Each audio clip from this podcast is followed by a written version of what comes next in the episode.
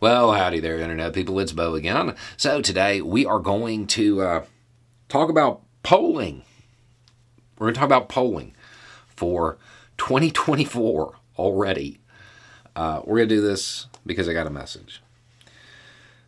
The polls that just came out show that the Democratic Party is not in a good position for the Senate in 2024. What advice do you have for the Democratic Party as far as formulating strategy? Okay. Uh, first piece, and this is the most important part ignore the polls. They do not matter, they're worthless.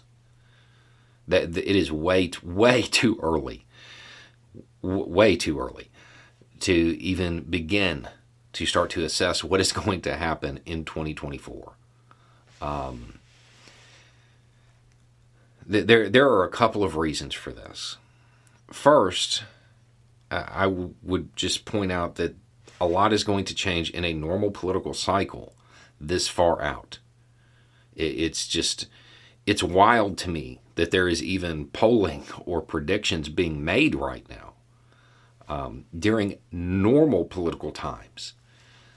There's the economy, the situation in Ukraine, all of this stuff will have an impact on, on voters. Supreme Court decisions.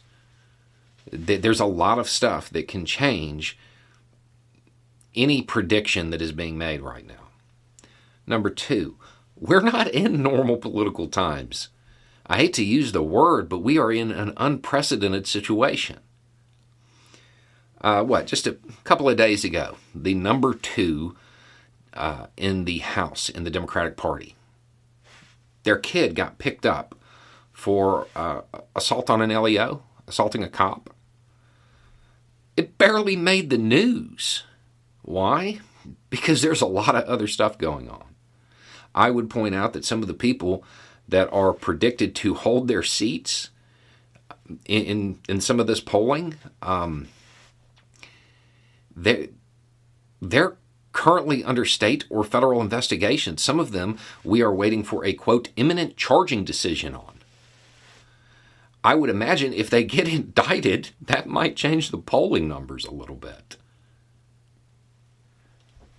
We are we're, we're not in normal political times. So these polls are are not worth anything. They, they really aren't. Ignore them. Um, I would also kind of point out that the strategy at this point for any party should be to do the job the American people sent you there to do, enact good policy, and focus on candidate quality. That that's what matters.